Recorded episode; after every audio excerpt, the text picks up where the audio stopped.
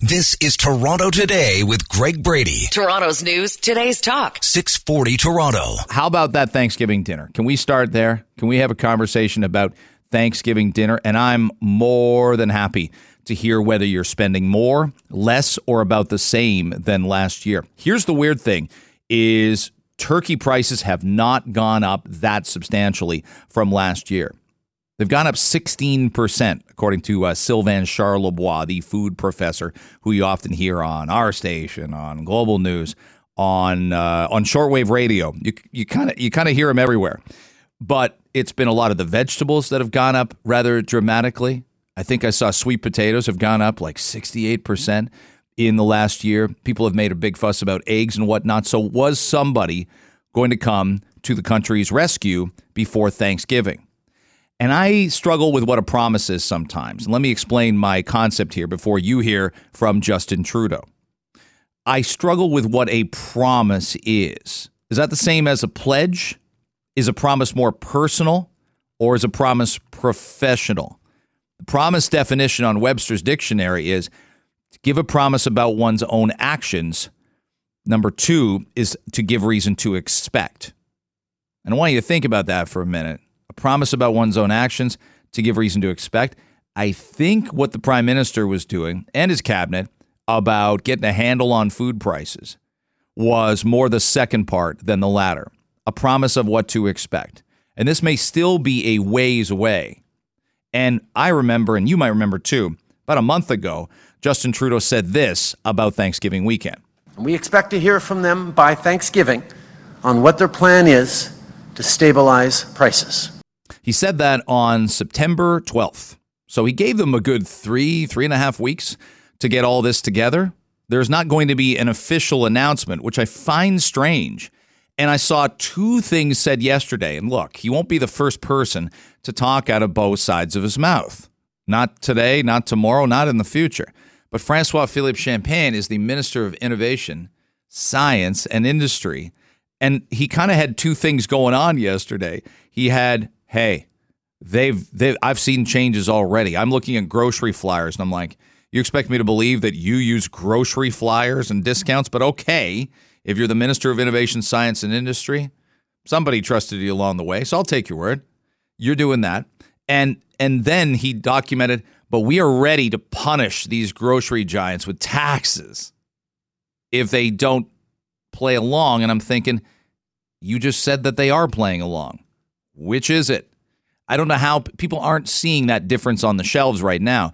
And it's important to note food inflation for the month of August didn't get a lot of run for very long. Food inflation, the lowest it's been in terms of a percentage since January 2022.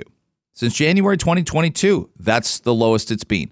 But that said, that has not stopped politicians from going after the federal government. Not in the least. Mike Massow is a uh, food professor of his own right at uh, Dal- at Concordia University, I should say. Here's what he said about what to expect on the shelves this weekend. If prices do come down, they will say, "Look, we we put pressure on those grocers." Prices have come down. It's a little disingenuous because they'll have come down for other reasons. Yeah, they're coming down anyway. They're coming down anyway. I will tell you, the Doug Ford government had a big win when they cut the gas tax in June. Remember how desperate we were in June of last year. Remember how desperate we were. We're all driving all over the place. Hey, did you did you see gas? It was two ten here. I know it was two sixteen here, and we're all going crazy. Like there were text conversations that would sidetrack into where where are you getting that cheap gas that you're talking about?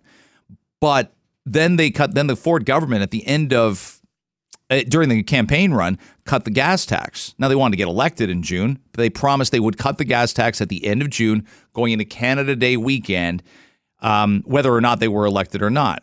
And they get elected on June 2nd in a landslide, and they cut the gas tax. And they've held that promise that they'd cut the gas tax. But you know what the win was for the Ford government? And there hasn't been a win really for the Trudeau government. Gas prices went down anyway. They were sinking anyway after that first four or five months of the Ukraine war starting. And we all are driving around, as I said, talking to each other, hopefully not texting while driving. And we're going, gas is it's, it's never going to be under $2 a liter again. That was said. And some experts said that. So I juxtapose that with food here, where it's an expensive weekend. It costs more money than it has in a long, long time to have a Thanksgiving dinner. And the government's saying, no problem. We can see in the flyers already prices have come down. You'll be the judge of that later today at the grocery store or, or Saturday if you're doing your shopping on Saturday. Let me turn to this uh, in the few minutes we've got left. Sometimes you just feel that vibe of a leader. And I do make the case that John Tory had that vibe as a leader. I do. This person's been time after time through successes and failures. Somebody says, I want that person front facing, running this company, running this corporation, being in the boardroom, and I want him in front of cameras and on, on radio stations also. Many times. It's not a fluke that this keeps happening to John Tory. Soon a job turns into a career, and he doesn't have to stay in the same job for 20 years at a time or 22 years at a time. He just forges forward, gets his work done, and goes on from there. And yesterday, a bad day. It's a bad day for that to go out public, but he knows it's going to. The 122 page report coming from City Hall and the city's integrity commissioner documented that John Tory broke some rules. And that's not news to you, and that's that's not news to me. He broke city council's code of conduct having a relationship with a woman. She was a junior in his office. He should have been much, much, much smarter. Did I add another much in there? But the other factor is, besides not, you know, kind of skirting what would be required from human resources, now in any company, and you can debate the merits, the whole merits of human resources. Do they do this great? Absolutely. Is this good? Sure. Is some of this an overreach? in some companies, I bet it is. I don't notice it in mine, but you might notice it in yours. But he also, and I think this is significant, exercised improper use of influence, and that's a quote, by voting on city council items, including the World Cup games. And for the life of me, I don't know why I didn't think of it because I didn't put the timeline together of his um, relationship person, the woman that he was involved with, going to work for MLSE. And what file did she work on at MLSE? Not the Leafs, not the Raptors, the World Cup. Bad look. I'm not saying it's the worst look. It's the worst professional look out of the 122 pages. You decide for yourself how you feel about people's marriages and relationships in the workplace. You can decide that for yourself. Here's what I heard, though, from John Tory. So Tory knows that he's already in this relationship. He knows that he's running for a third term. He said he wouldn't and changed his mind. And he documented the pandemic as a big reason why. But I want you to listen to this. I'm not, this is not, again, this is not a boot to the sternum of Olivia Chow as mayor. Okay. We are where we are right now in the city. And we need things to work. And we got to, there's some rallying that we need to do all behind each other. But here's John Tory. And I want you to listen to this very closely and tell me if you hear a leader here. Well, one of the reasons why I want to continue in this job, if the voters would uh, re-elect me, is because I believe that the kind of experience I have, uh, the kind of understanding I have of the need for partnerships with the other governments and my ability to form those, uh, my ability to manage the finances of the city soundly, to sell the city for things like film and technology, that those things are, uh, you know, are, are going to require experienced leadership that people are familiar and comfortable with. That's somebody that's going to get things done. That's what it sounds like to me. You don't have to love him. You can be really irritated at him. And let me say this he didn't pull strings at MLSE. Come on. The integrity commissioner can say, I have no proof. But right after the council decision, all of a sudden she's at MLSE. Come on. There's a lot. By the way, there's lots of people that won't comment, comment on this. I reached out to yesterday. And I wish they would, but they won't. They just feel it's piling on because it's so obvious at this point. Here's what the mayor of the city, Olivia Chow, said about the integrity commissioner's findings about John Tory. I know the people of Toronto feel let down and disappointed uh, the previous mayor's uh, conduct. I share the same feeling. Um, as leader and a holder of higher office, we do have a responsibility to have a, a higher code of conduct. She's got that right. There's no question about it. And all Tory would have had to do, don't run again. That's all you have to do. One person described it as a smart guy with the tactics of a dummy. I got to, John Tory might actually agree with that statement. This is Toronto Today with Greg Brady. Toronto's news, today's talk. 640 Toronto.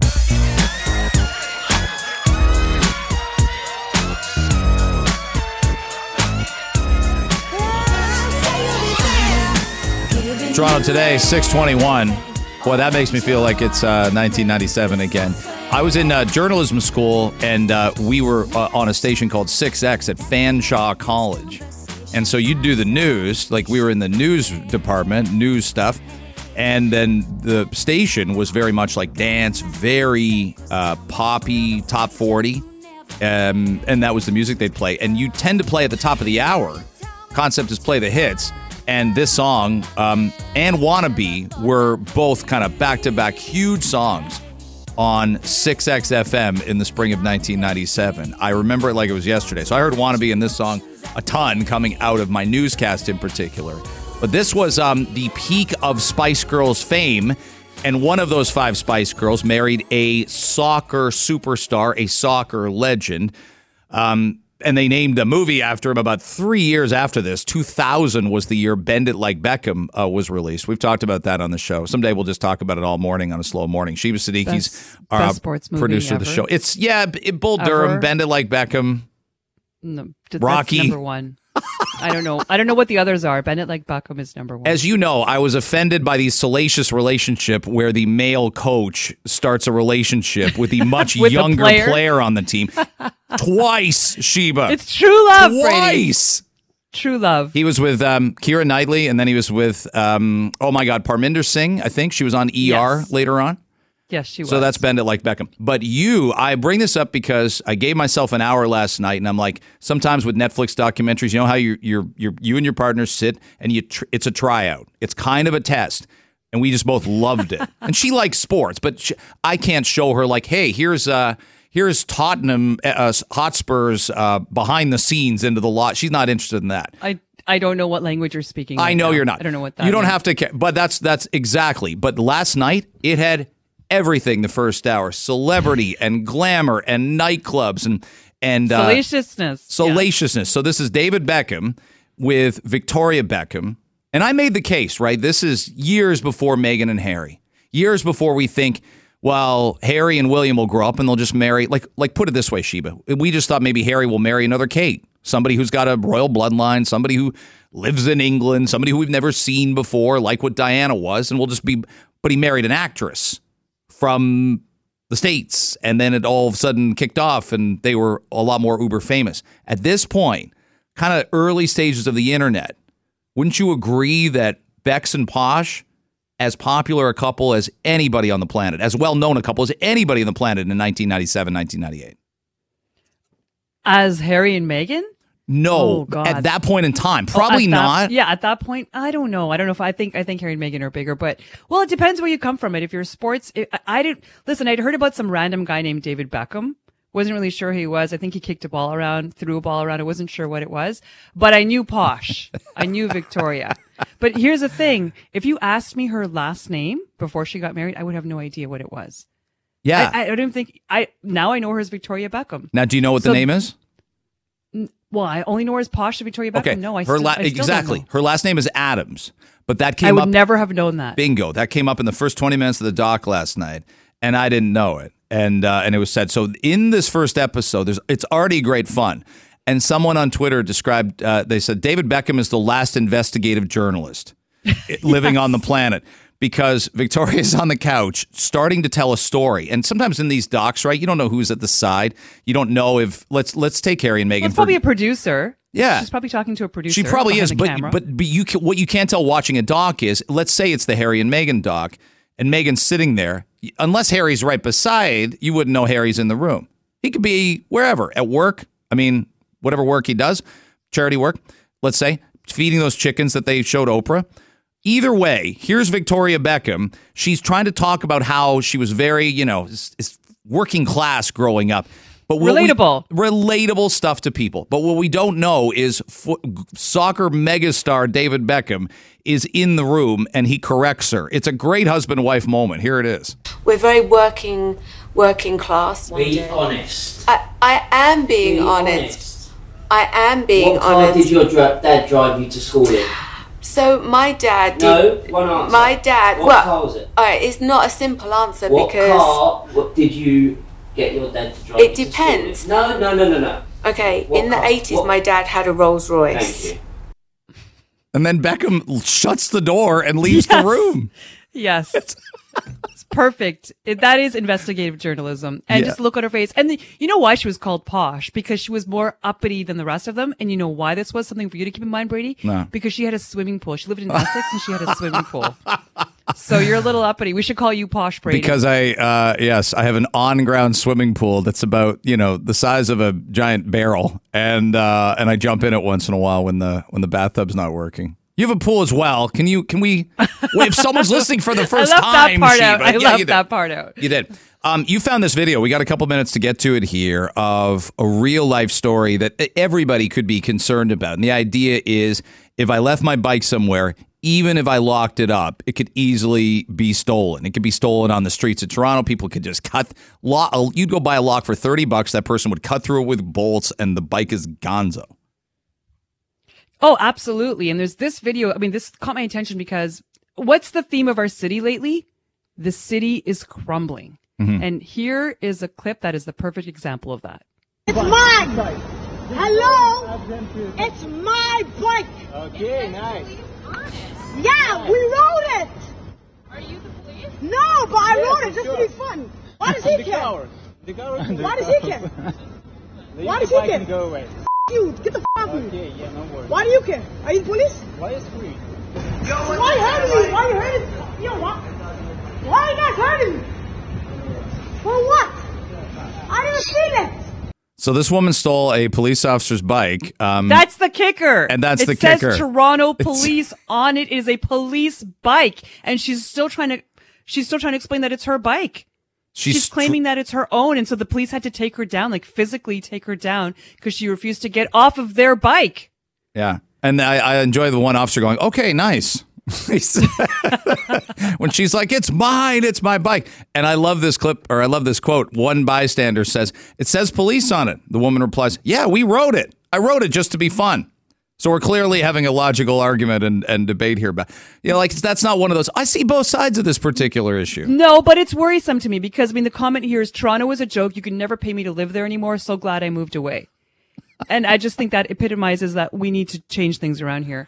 That Yeah. video, that woman, what's who steals a police bike and tries to claim it as their own? Well, she didn't see a, an ambulance nearby because there aren't many on the roads right now. That would be more of a concern. This is Toronto Today with Greg Brady. Toronto's news, today's talk. 640 Toronto. We're excited to talk right now to two time mayoral candidate Chloe Brown. We always love having her on our show for her perspective. Good morning. It's nice to have you here.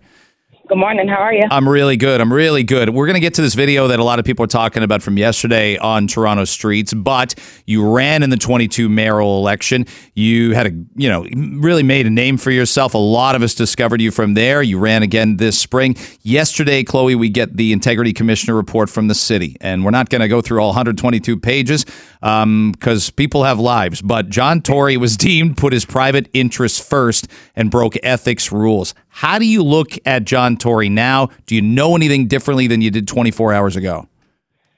To be honest, it's the same perspective that I had before. It's poor management starts at the top and it trickles down. Um, the report has really been shocking about the MLSE agreement with FIFA, and usually when an employee violates their contract, they shouldn't be signing deals. So I'm really curious to see how Mayor Chow will approach this. Yeah, she said yesterday. It's a weird one with with the World Cup, um, Chloe, because it just feels like there's a there's an acceptance, and I know like it's one thing for the mayor to say I, I don't want these games here, but then when they come here, you're kind of wearing that in the summer of 2026. So now that's me saying that from a political perspective. Practically, you're right. We should ask a ton more questions about how this city ended up with this deal, because if you ask city councilors, they're not taking responsibility for it either.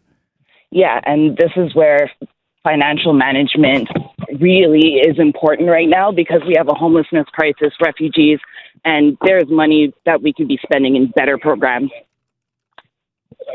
So, yeah, that's just my opinion on that one. Yeah, yeah, it's one of those scenarios where, and and when you run against him, you were you were like just a firecracker debating John Tory. You were one of the candidates up there on stage, willing to take him on, question his record, at times question his political integrity. You think about now everything he was juggling and managing. We played a clip of him earlier that um, where he he just decided this is, and he said to the public, "I want to come back for a third term." And I had so many people yesterday say to me, "Why on earth did he do that? No one would know anything about this if his ego hadn't gotten in the way." Yeah, and that's really where honestly my fire comes from because we all subsidize an affair. We've been subsidizing bad deals, and who's going to pay for it? It's ultimately me and you and all the labor power that we have for the next 20 years. So, as a person at 30, it's just like, how many bad deals can I get out of now in order to make sure that I can stay living in the city? And that really starts with looking at the FIFA deal, looking at a variety of things that he signed his name to. Chloe Brown's our guest on Toronto today. Um, so Drake plays sold out Scotiabank Arena tonight. Drake has a new album coming out today.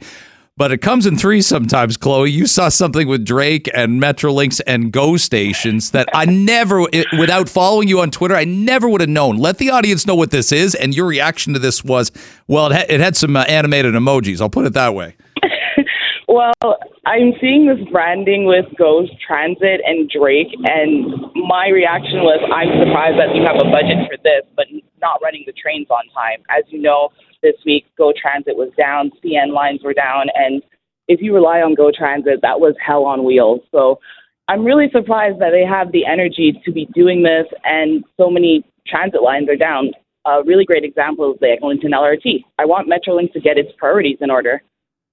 Yeah, there's there's absolutely look. There's time for you know grandstanding, and there's time for ribbon cuttings and big announcements. But practically, like it's a bread and butter issue, isn't it? Right now for Metrolinx, make sure people are safe. Make and they may have been an innocent bystander in the CN Rail thing, but that doesn't excuse so much of what's transpired here with a lack of accountability for weeks and months for our people here. Absolutely, and this is what's really driving people out of the city right now. It's not that the city isn't safe and we could have a better quality of life. It's just management is drowning right now. And it's showing all over the streets the quality of transit, housing, the speed of getting these things. And to be honest with you, I've been working on the refugees with uh, the church, with the churches, Yeah. and just trying to get shelter and making sure that we have operational funding has been a it's been hell because all I do is get told, "Hey, petition the federal government, petition the like provincial one," and it's civilians. All we're trying to do is deliver a service, and management it has really abandoned its principles. I, I said to you, I know when you sat across from me when you were running for mayor, I said, I'm not sure that it's a great job for the next three or four years because it's going to be a lot of asking for money to dig Toronto out. Are you hopeful that being mayor is a better job seven years from now, 11 years from now? And I said to you before, please run again because you got a lot of long runway in front of you. Uh, to be honest, a job is a job to me. At this point, I'm really hoping that the mayor looks at how management can improve. If, for instance, shelter, support housing administration is overwhelmed, break up the one managerial position into four. We really need to start looking at how we can better use the talent around us because I've been speaking to so many young people, newcomers, and mm. people are really planning to exit Ontario en masse. And it's something that I've never seen before, and it really makes me wonder, like, who's going to prop up Ontario if everyone leaves?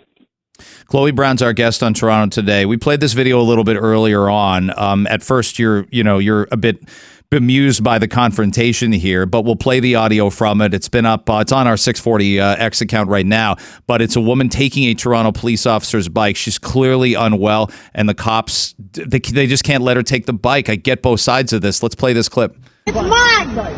Hello? It's my bike. Okay, nice. Yeah, we rode it. Are you the police? No, but I rode it just to be fun. Why does he care? Coward. The coward. Why does he care?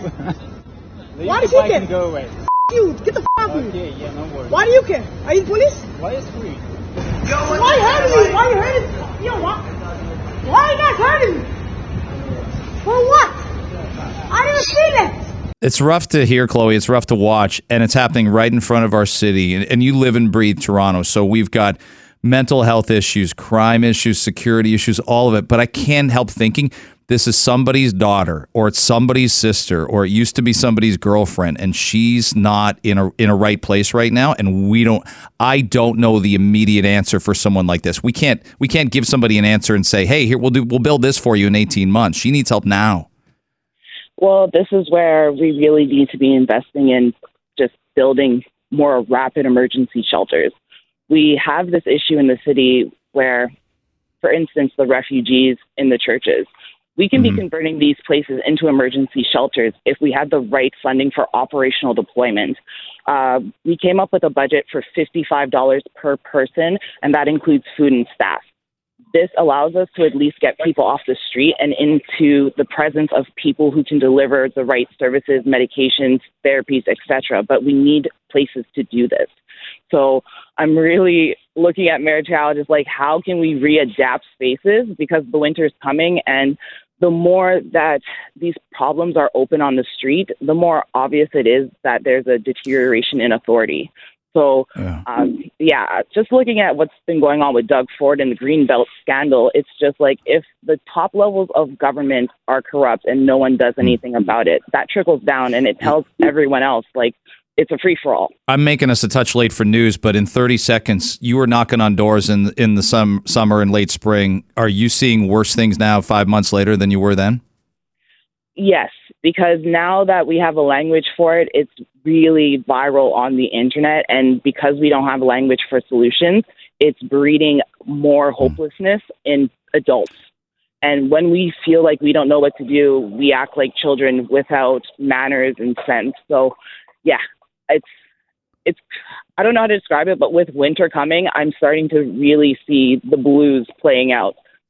I hear it. Chloe Brown, former mayoral candidate. Please stay in touch with us. You're an important voice for this city, and I hope we can talk more.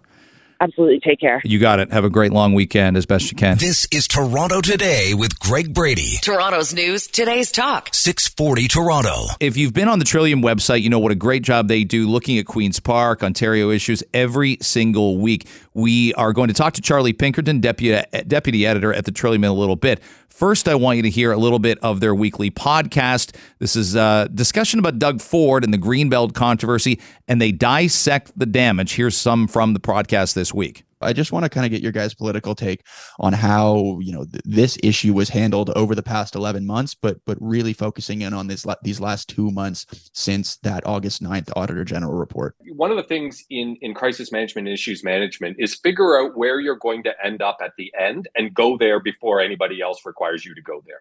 And frankly, if that means you're going to have to take a bullet you want to take that bullet when you're planning to take that bullet, right? You you want to shoot yourself in the foot, not wait for someone to shoot you in the chest. You want to stand beside the hospital where the doctors are on standby when you shoot yourself in the foot, so you know that you're going to get the help that you need. You plan it all before you you make that that work. Okay, that's uh, that's very very accurate. Actually, you like you need a plan before you can actually do the work in any concept. You can go to the trillium.ca, listen to the Trill podcast there, and the membership well worth it. We're pleased to be welcoming on the deputy editor of the Trillium. He is Charlie Pinkerton. Great to have you on. Good morning on this Friday, Charlie. Appreciate you uh, taking the time. Yeah, no problem. Thanks for having me. Well, let's dive into this one. I don't think news stories explain this properly. You've got a story on the provincial government's budget surpluses, and I think we hear news stories come and go. So I'll ask you, what's fair criticism? What's responsible money management for a provincial government? We hammer them when there's a surplus. Gets Marit Stiles hammers them. John Fraser hammers them. The, the opposition leaders do. But when they run a huge deficit, we do the same. How do you read the, the, the numbers in this story on the Trillium? Yeah, well, you you know you raise a good point because it, it is one of these kind of darn if you do, darn if you don't situations, right? Like the, the government at the beginning of the year, they they set the amount of money they're going to spend, and the opposition's job at the end of the day is to, uh, you know, among other things, to criticize the government. And so they, this government, the Ford government, has a you know a bit of a, ha- a habit of you know quarter after quarter, year after year, um, uh, putting out projections uh, that uh, in terms of their spending that uh, you know later in the year, later in the quarter, they oftentimes come in under on, and uh, you know that that is a good thing, uh, but it, nece- it doesn't necessarily always uh, add up to what they mm. projected. So you know it, it's just one of these things to keep in mind when you hear these stories. You've got a story on municipal boundary expansions uh, as well in uh, in Ontario, and it is something I, I think Marit Stiles and the NDP have had a really good measured focus. I think they're doing exactly what an opposition party should do and keeping the pressure on where it belongs. There's no, nothing frivolous about where they're digging in on. So this story, though, about the boundary expansions, it's not taking off yet in terms of heat on the Ford government. That could be greenbelt fatigue. Sell our audience, Charlie, on why this story is a winner for the NDP and, and maybe they'll stay on it. Yeah, well, we should definitely expect them to stay on it. Um, there are lots of parallels to greenbelt changes, right? Like this, uh, it has to do with land that um, is going to be up for development. It uh, these changes were made around the same time uh, as the greenbelt changes, and there are sort of interesting parallels in how the decisions were made. But this, uh, the boundary expansions here that the NDP, like you said, is trying to apply uh, pressure on the government uh, around. Uh, they have not been reversed, and so unlike the greenbelt changes, there'll be something to continue to watch moving forward. Yeah, there's um, there's also so much debate about Ontario Place. I actually wandered over to the Toronto Board of Trade. I wanted to see uh, Doug Ford present his side of the story, and there were some protesters there. To be honest, that's how democracy works. It was all very civil, but there's great debate about the actual numbers coming to Ontario Place and whether you or I could sit for an hour with listeners and say, I think Ontario Place should be this, I think it should be that. I don't think we could argue that it's been kind of neglected and certainly underdeveloped. So I'd ask you this Does, does the fight feel over for those who don't love the government's development plans? We had Olivia Chow on a week ago today, and it just felt like she said, she said the same thing Doug Ford said, Charlie. She said, it's not Toronto Place. It's not city land. There's only so much we can do. Yeah, well, it's a fight over. It's, it's such a tricky question because you know the redevelopment there is happening.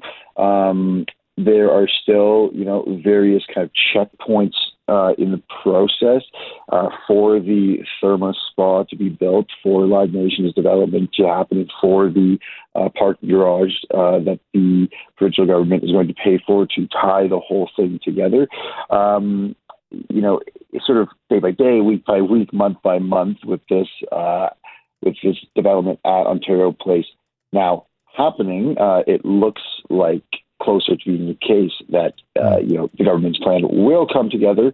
Uh, but you know, we might have thought the same about something like the green belt had it uh, gone a different way. So you know, as things go in provincial politics with this government, you just never know. You never knew. No. Uh, how can people sign up and uh, and read your journalism on the Trillium? Yeah, just by visiting our website, thetrillium.ca, um, and uh, yeah, go from there. Hope you enjoy what you read. You got it. Hey, have a great holiday weekend, Charlie. I know we'll talk next week. Appreciate the time.